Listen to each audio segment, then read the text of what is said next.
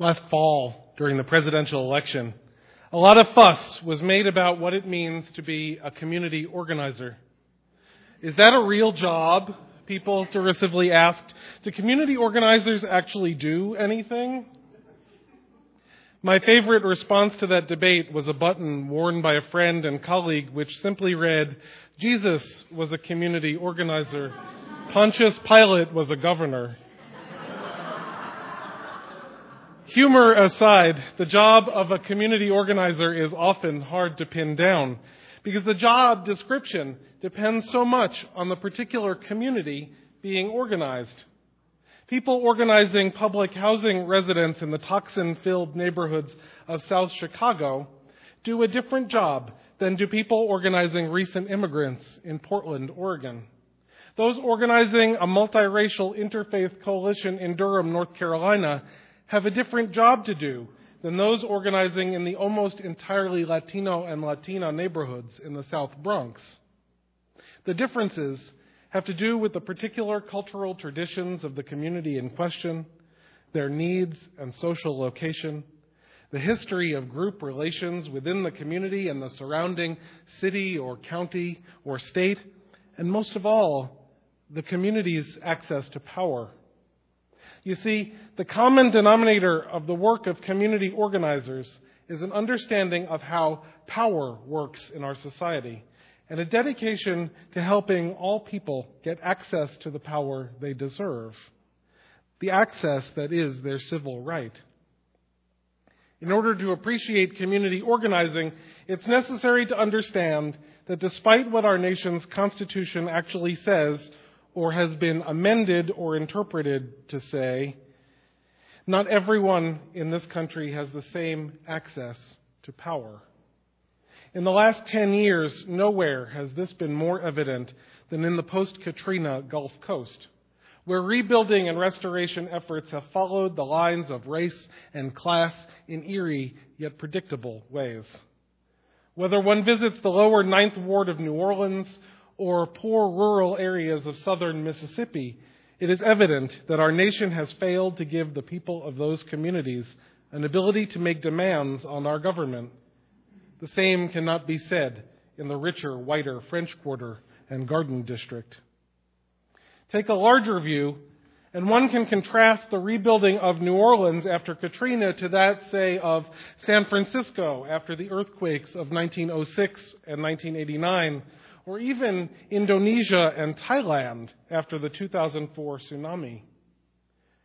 And what one realizes is that despite being home to the fifth largest port in the United States, part of a port complex that handles some 70% of grain exports from American farms, the city of New Orleans has not been able to rebuild enough homes and schools to provide the labor force that such an operation needs to survive. This is, of course, one of the reasons I'm so proud to be accompanying 12 members of our fellowship's youth group, along with 7 other adult volunteers, to New Orleans next week. We will be volunteering with a network of community organizations, one of whose goals is precisely to organize the people of New Orleans so that they have the political power they need to rebuild their city. In putting up a few walls and painting some classrooms, we will be helping to give the powerless of that city sorely needed backup in their quest to enjoy the same privileges and rights that so many of us take for granted. Ella Baker, civil rights activist and organizer, knew of this firsthand. Born in Norfolk, Virginia in 1903 and raised in North Carolina, Baker was the granddaughter of slaves. Given access to education, she became a journalist and educator. She moved to New York City and immersed herself in the community life of Harlem. Baker worked with an incredible list of organizations over the years, from the NAACP to the Southern Christian Leadership Conference to the Student Nonviolent Coordinating Committee. If a group was a major civil rights organization in mid-20th century America, it is likely that Ella Baker worked with it at some point. In New York, Atlanta, Greensboro, and Raleigh, Ella Baker learned how to work behind the scenes, organizing people and giving them access to power, the power that they needed to make change, to bring about civil rights legislation, to get that legislation enforced, to end not only de jure segregation, but de facto segregation as well. Ella Baker stayed behind the scenes, not because she was forced there, but because she believed fervently that the communities with whom she worked should find their own spokespeople. Her job, as she saw it, was to help navigate the systems of power and privilege and not to lead people to a promised land. She believed that societal change, true societal change, demanded that people working for civil rights create organizations with as little hierarchy as possible. She said, "You didn't see me on television. You didn't see news stories about me. The kind of role that I tried to play was to pick up pieces or put together pieces out of which I hoped organization might come. My theory is," she said, "strong people don't need strong leaders." Ella's song, also known as We Who Believe in Freedom, was written by Sweet Honey in the Rock founder Bernice Johnson Reagon as a tribute to this amazing community organizer. Singing Ella Baker's own words, Sweet Honey makes beautiful harmony out of her philosophy of social change. "The older I get, the better I know that the secret of my going on is when the reins are in the hands of the young who dare to run against the storm, not needing to clutch for power, not needing the light just to shine on me. I need to be one in the number as we stand against tyranny. Struggling myself don't mean a whole lot. I've come to realize," she said, "that teaching others to stand up and fight is the only way my struggle survives." Saul Alinsky was another community organizer who believed in the development of grassroots power. In fact, many give him credit for inventing what modern-day Americans call community organizing by bringing an analysis of institutional and systemic power to bear on struggles for justice in this country. Alinsky was born only a few years after Ella Baker, but he to Russian Jewish immigrants in Chicago. Alinsky was a radical who believed in working within systems to change them, not in overthrowing them just for the sake of doing so. He understood very deeply the promise of the American system and the need to bring together diverse groups of people to solve problems together. His organizing strategy relied on helping the middle class understand that the empowerment of poor communities was in the best interest of everyone in our society. It relied on helping white communities understand that helping communities of color achieve the political power to make change helped everyone. His organizing crossed the lines of race, class, religion, and so many other boundaries. And in 1940, Saul Alinsky founded the Industrial Areas Foundation, or IAF, as an umbrella organization for groups working to organize inner-city communities. He found that his work in Chicago was pretty easily translated to groups in Baltimore and Queens, and then to other cities around the country. The Industrial Areas Foundation describes its work in this way. "The leaders and organizers of the Industrial Areas Foundation build organizations whose primary purpose is power, the ability to act, and whose chief product is social change.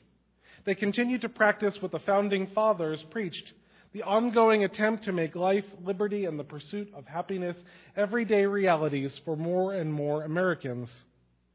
The IAF," they write, "is non-ideological and strictly nonpartisan, but proudly, publicly, and persistently political.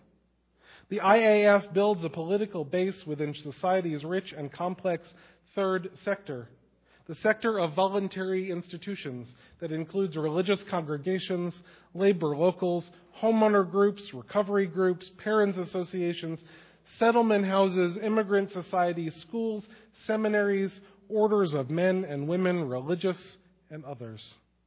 And then the leaders use that base to compete at times, to confront at times, to cooperate at times with leaders in the public and private sectors. The IAF develops organizations that use power, organized people, and organized money in effective ways. The secret to the IAF's success lies in its commitment to identify, recruit, train, and develop leaders in every corner of every community where IAF works. While most of the IAF affiliates around the country are in large urban areas, there are several operating in New York City, for example, the IAF is willing to see if organizing suburban communities can follow the same model. And so on April 1st, this very coming Wednesday, I will be attending an initial organizing meeting for clergy from around Westchester County. We will be meeting with Michael Geekin, author of Going Public, and longtime community organizer with the IAF. And in that meeting, we will be exploring the possibility for building an interfaith grassroots coalition for social change right here in Westchester. I'm hoping that these efforts will take off and that this fellowship will become a founding member of the organization that will be born over the next few months. Unitarian Universalist congregations are increasingly finding the benefits of working in broad-based, congregation-based coalitions. Over 100 UU congregations are now members of these groups, from Durham to Tucson, Long Beach to Stamford, New Orleans to Minneapolis, Manhattan to Milwaukee. Some of these are IAF affiliates. Others work through similar networks like the Gamaliel Foundation, DART, which stands for Direct Action Research and Training, and PICO, which stands for People Improving Communities Through Organizing, among others. The Reverend Burton Carley, minister of the First Unitarian Church of Memphis and a member of the UUA's Board of Trustees, writes this of such coalitions, increasingly collectively known as congregation-based community organizing efforts. He writes, "Part of the mission of UU congregations is to move outside our walls and join in the building of bridges across the barriers that separate people from one another. It is the work," he writes, "of restoring, creating, and maintaining right relationships."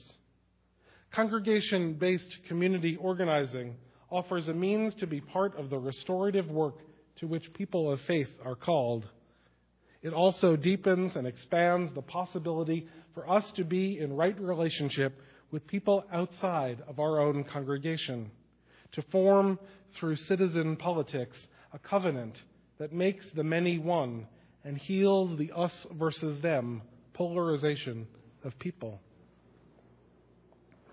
I believe that this type of grassroots community organizing holds great promise for change in our county. It's impossible to say right now what the focus of it will be. The agenda cannot be set until the people are gathered to make it. But we might look at affordable housing, educational opportunity, environmental sustainability, living wage legislation, funding for libraries, or substance abuse and mental health treatment, to name only a few of the issues other groups have addressed in their communities to date. This also holds great promise for teaching us a new way of creating social change, a new way of healing the world whose brokenness we are called to address. My good friend, the Reverend Kate Lohr, minister of social justice at the First Unitarian Church of Portland, Oregon, wrote this reflection on her congregation's involvement in a congregation-based community organizing effort in that city. Kate wrote, "Our congregation has been involved in an IAF affiliate called the Metropolitan Alliance for Common Good over the last 8 years. Our core team has done good work at First Unitarian over these years. We have introduced the notion of relational work to the governing board, to the choir, and to many other church groups. We have brought First Unitarian into community-wide negotiations around affordable housing and good jobs, healthcare issues, school funding, and the ramifications of the methamphetamine epidemic in local Portland neighborhoods. Throughout it all, we've played a major role within MACG as leaders of work groups and forum participants. Consequently, we have developed over 60 new leaders from within our congregation." She continues, Over the past 5 years, 66% of new members in our congregation have listed the social justice ministry of this congregation as a primary reason for joining. They routinely state a long-held yearning to be part of a religious community that walks its talk. Overall membership at First Unitarian Church of Portland has almost tripled since the arrival of the Reverend Dr. Marilyn Sewell in 1992. And time again, Kate writes, her passion for social justice is listed as the main reason for this surge in numbers. The way Kate sees it, working for the betterment of the entire community of Portland taught her congregation new ways of being with one another, new ways of governance, of leadership development, of outreach to new members, even of singing with one another, new ways to listen, to deepen their commitment to one another, and to be authentic in connecting their values to their actions. More importantly than the possibility of growth and the increased energy that would come from better and deeper relationships with a diverse coalition of justice-seeking people, the work of community organizing teaches us a way of making justice that is fundamentally based in humility. For in order to be successful at this work, the first agenda item is listening. And the key concept necessary to do that listening is humility. In participating in a grassroots organizing effort, we will have to learn that our own pet issues might not be the most important issues our community is facing. We might have to understand that before we get to the list of things we're particularly passionate about, we'll have to work on a few other items first. Now, as a group, Unitarian Universalists are not used to not being at the top of an agenda. We would have to get used to that if we move forward with this work. And I would argue that is a true blessing in disguise. I hope that as you learn more, and I will report back from the meeting on April 1st, I hope that you will agree. Let's do this together.